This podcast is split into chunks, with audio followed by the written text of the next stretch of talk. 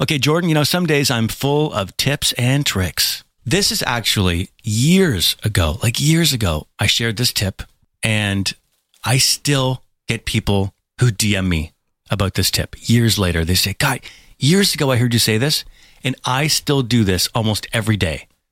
That's how powerful this trick was. Is it a trick or is it a tip? I'm not sure. It's one of the two. You decide.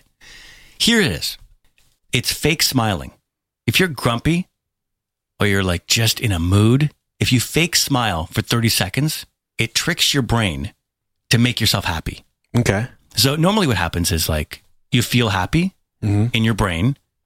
And then as a result of feeling happy in your brain, you smile, right? Well, there's a weird psychology hack that if you force yourself to smile first, it works in reverse.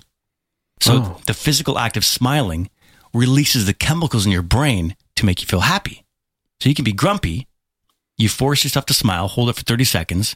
The chemicals get released in your brain, and you actually, and this, honest to God, works. Okay, so I'm tired right now. Right. Will it help with tiredness or just if you're grumpy? I'm not sure it's going to wake you up, but it's going to make you happy. You'll be just tired, but well, happy. I'm a little grumpy.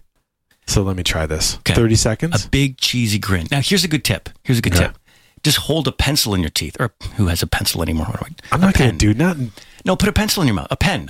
No. Take a pen. Unless it's sanitized, no. I'm not doing that. So I can do a smile. What do you I don't need anything but to that's the make trick. Me smile. I'll do it with mine. I know my fingers are clean.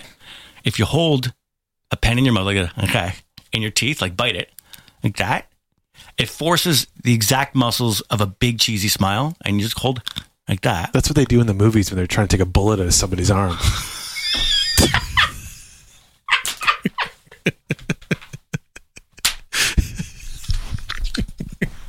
It's true. Just smile. You don't have to do that. Wait, let me try it. 30 seconds. So you were smiling. We don't need a bullet out of someone's arm. Oh, God. They go, give me a wooden spoon. There's a term for it, but I can't pronounce the word. I can't even pronounce it. But that's a real psychology hack. And there you go. I also got another smiling trick. Okay. I just found this. I was trying to find a fun clip to play about smiling, and I stumbled across this. Check this out. It's for looking more natural when you smile in pictures and selfies. It's the photograph trick.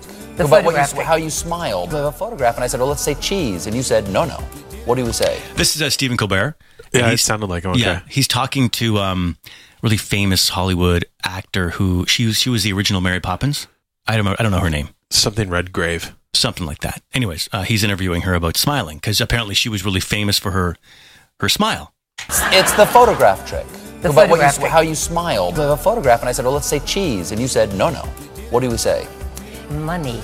Oh, wow. It works. It sort of drops the jaw a bit, makes you smile nicely. Money.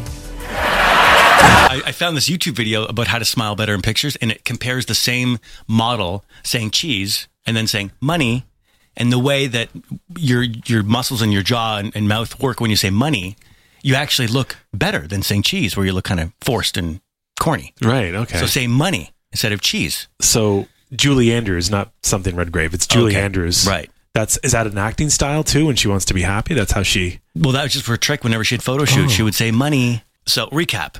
Force a smile for 30 seconds to trick your brain into releasing the happiness chemicals. And for a good selfie, say money instead of cheese. Be happy. The Kid Carson Show. We love it. On Z95.3.